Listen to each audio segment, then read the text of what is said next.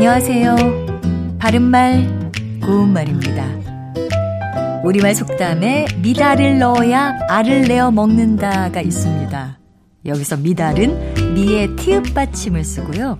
안탈기 알을 낳을 자리를 바로 찾아둘 수 있도록 둥지에 넣어두는 달걀을 말합니다.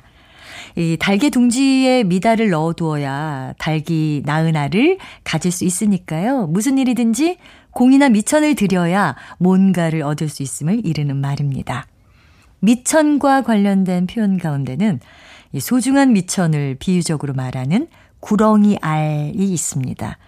어떠한 일을 하는데 기초가 되는 돈이나 물건의 소중함을 뜻할 때 쓰는 표현인데요. 예를 들면 어쩌지 구렁이 알 같은 전세금을 사기당하고 말았어.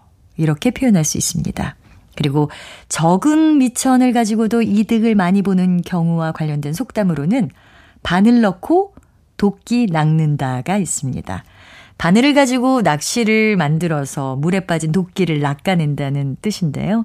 적은 미천으로 큰 이득을 도모함을 비유적으로 이르는 말입니다. 또 이와는 반대로 욕심을 부리다가 가지고 있던 미천까지 다 잃어버리는 경우도 있죠. 해망구실. 이 한자성어가 바로 그런 것을 뜻합니다. 개와 그물을 모두 잃었다는 뜻으로 이익을 보려다가 도리어 미천까지 이름을 표현한 말입니다. 바른말 고운말 아나운서 변희영이었습니다.